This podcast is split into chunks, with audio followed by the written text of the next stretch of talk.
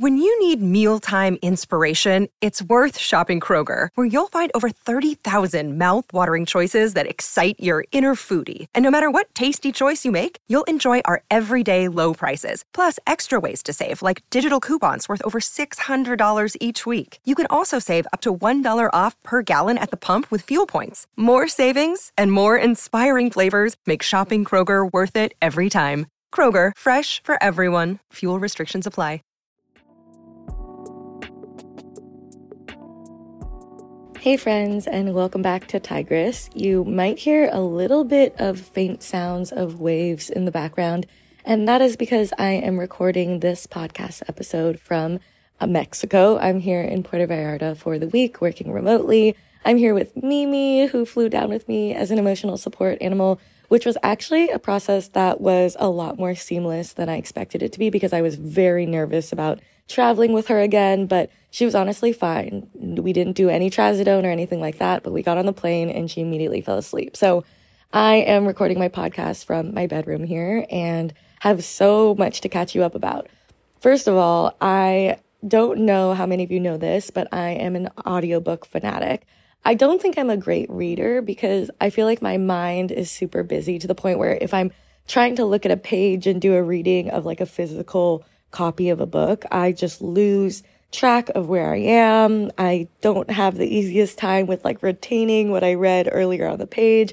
So I kind of sometimes like find myself dissociating from reading where like, you know, I'm consciously reading, I'm flipping through pages, but then at the end of the chapter, I'm like, wait, what just happened? What did I just read? And so I have to like go back. Anyways, it's like not a great time and I don't really enjoy it. However, I love books and I love audiobooks and I listen to them usually on like 1.2 to 1.8x speed.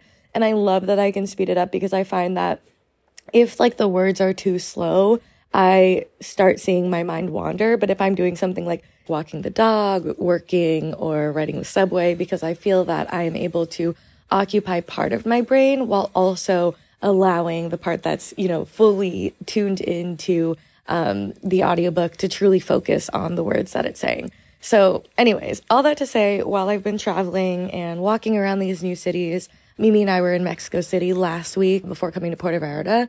As we've been traveling more, I listen to a lot more audiobooks because I just love walking around, exploring, but also just, you know, if I'm doing like morning stretches or like getting ready, unpacking, I'm usually listening to an audiobook because I'm still working on being better about experiencing silence. Anyways, so I wanted to talk a little bit about books that have changed my life, slash, books that I am currently reading that I really loved. First of all, I usually tend to read more like nonfiction just because I like the feeling of like continued learning. And I also really like reading things that I can then use like the knowledge of in upcoming conversations. So, you know, especially autobiographies of politicians and, um, and everything like that. So, that's kind of where I usually tend towards. But recently, I've also kind of come back to more fiction books, which have honestly just been super fun. And Henry is the one who really turned me back onto fiction because, you know, he's a big reader, uh, both of audiobooks, but also physical copy books, and um, is a big Harry Potter fan. So I had actually never read or listened to Harry Potter until we started dating, and he listens to it like while he's going to sleep. And so now I am also a Harry Potter fan. So, but really for me, I think I definitely tend towards like nonfiction books for my audiobooks and, uh, and then also like autobiographies. The book that I think has been hands down one of the most life changing is the book Pleasure Activism by Adrienne Maree Brown. And I recently talked about that in a podcast episode maybe a few months ago because it really, my biggest takeaway from it is like how pleasure, finding pleasure is one of the biggest forms of resistance in a world where you know, our enjoyment or joy in general isn't as prioritized and celebrated. And it talks a lot about how in like a capitalistic white supremacist based uh, and patterned society, that pleasure, especially for marginalized communities, um, isn't centered and isn't prioritized. So pleasure activism is a really, really important book in my own journey. And I've actually been meaning to listen to it again because I think, you know, with antidepressants as myself, you know, my, in, my inclination and desire for sexual pleasure hasn't been as heightened because antidepressants suppress that. I've been looking for a little bit more inspiration on reconnecting with my body in that way. So, Pleasure Activism is like a must read book. Also, Body Keeps the Score for all the mental health girlies out there who want to learn more about like how their bodies hold on to trauma or just try to understand certain reactions around anxiety or sadness or just feeling heaviness. The Body Keeps the Score was a huge part of my healing journey and actually a really big part of why I decided to become a certified yoga instructor because there's this whole part of the book that talks about how yoga is a powerful mode of meditation and just realigning physical and mental health. So, Body Keeps the Score is another. Recently, something that I started, which I haven't talked about on the podcast yet, is executive leadership coaching. I started working with this incredible coach that was recommended to me by one of my investors. And one thing I realized that I really missed was homework. I have always been like, you know, the teacher's pet in class who asked about homework assignments when the teacher had clearly forgotten to assign homework and then everybody else in the class like hated like why would you ask? But i really enjoy homework. Not usually reading homework at least when it was actually you know in school but i like reading now with audiobooks and um, especially when i can put it at my own pace. So for me i did not realize that a part of coaching would be homework but at the end of every single week, my coach assigns me, you know, several books to read and a prompt to respond to. And I think that now that, you know, I'm not in school and any sort of quote unquote homework is around something that I am interested in, is directly applicable to what I'm doing, and I can directly put my learnings into practice, I really appreciate it a lot more. And so this week, the book that I read was called The Big Leap by Gay Hendricks.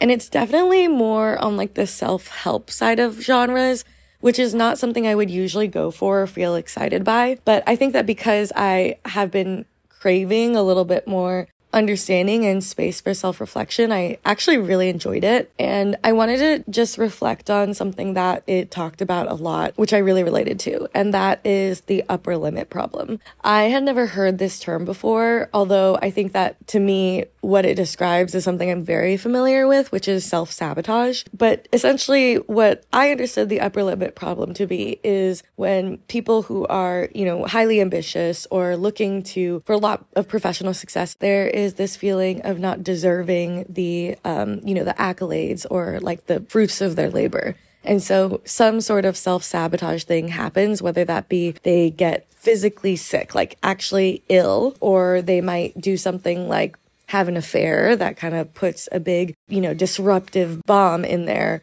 personal lives to make it really unhappy and make that success not something that they can enjoy and how all of this stems from this kind of this stuck position where as a highly ambitious person you one don't think that you deserve the fruits of your labor when you're working so hard or it comes from a place where you get so addicted to like the hustle and the striving for what you're looking for and you program yourself to always be looking for something more and you never really feel fulfilled and satisfied with what you already have. I think that for me you know self-sabotage as like a therapeutic term comes up a lot in my therapy sessions, but also just in like my own journaling because, you know, I think inherent part of having borderline personality disorder or any sort of borderline traits is feeling undeserving and really struggling with like concept of self and self-worth. And so I was reading this book and I don't think a lot of the concepts were new for me, but one of the things that I found helpful about it is that it gave me sort of new language to verbalize some of the things that I've been feeling lately, which are that like I'm really thankful to be in a position where my life is going well, right? Like I'm I'm safe. I have a beautiful home. I have a dog that I love so much that makes my life feel complete. I'm in a relationship that is very stable with someone that I really trust, that I really care about. And work while very stressful is going well. Like, you know, August where we just launched on Amazon, we're getting ready to launch into retail and like things are going well. And yet something that I've been struggling with in kind of this like recent depressive episode is like this feeling like I am nowhere near to where I want to be, even though I don't even really know concretely where that is, or this kind of impatience I have in me to complain about being bored. And I think that sometimes when I get that feeling of like being bored, like historically, I've done things that are really impulsive and not very responsible and have hard consequences, whether that be self harm or, you know, partying hard in a new way or impulsively booking trips that I don't really want to go on in the moment, although of course I'll eventually enjoy, or sabotaging my personal relationship so that when I'm at home, there's a lot of toxicity and unhealthy drama and like just not being the most healthy in that in a relationship. And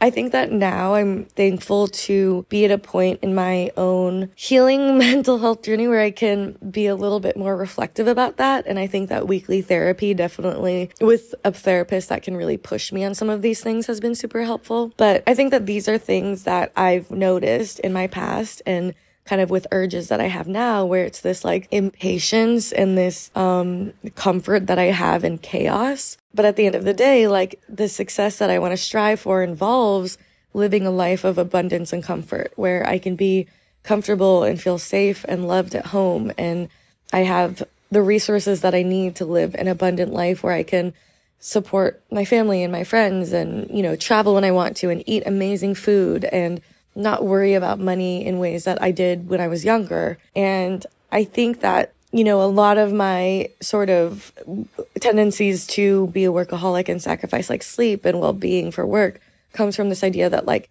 I'm not at that point yet and I'm not at the point of like what I envision to be success. But but then when I really look at it, I'm like, but I do have everything that I would want. Like I can afford a good home. I can support my family when um, you know, they need me. I can have a dog. I can have, you know, live in a place that I love. I can live a comfortable life in New York City, one of the most expensive places to live in the world. And like, how do I really just be in that moment and enjoy that? And I think it's hard for me to look at all of like it's hard for me to like regardless of logic be aware of feeling so thankful and wanting to lean into the beauty of what I have in my life right now and the reality of still in my heart feeling like I am not doing enough and that I am not enough. And this stability is misleading and it's supposed to trick me. And like at any moment, something big can come and rip the rug out from under me and I'll be back at square zero, you know? So, you know, my therapist and my coach say that I definitely have a tendency to like self diagnose, which is interesting because that's actually one of my biggest pet peeves that my mom does is use a lot of therapy talk in that. So I'm trying not to self diagnose, um, which is probably an easy tendency when I'm reading these self help books that have like a lot of, you know, what I would consider therapy talk. But, um, but yeah, so that's what I've been thinking about in reading these kind of recent books with the upper limit problem, with the big leap. Um, and now I just started reading, uh, at recommendation from my coach, the book, The Untethered Soul. So if anybody wants to read that with me, it's kind of about like getting in touch with your inner voice and also like learning how to manage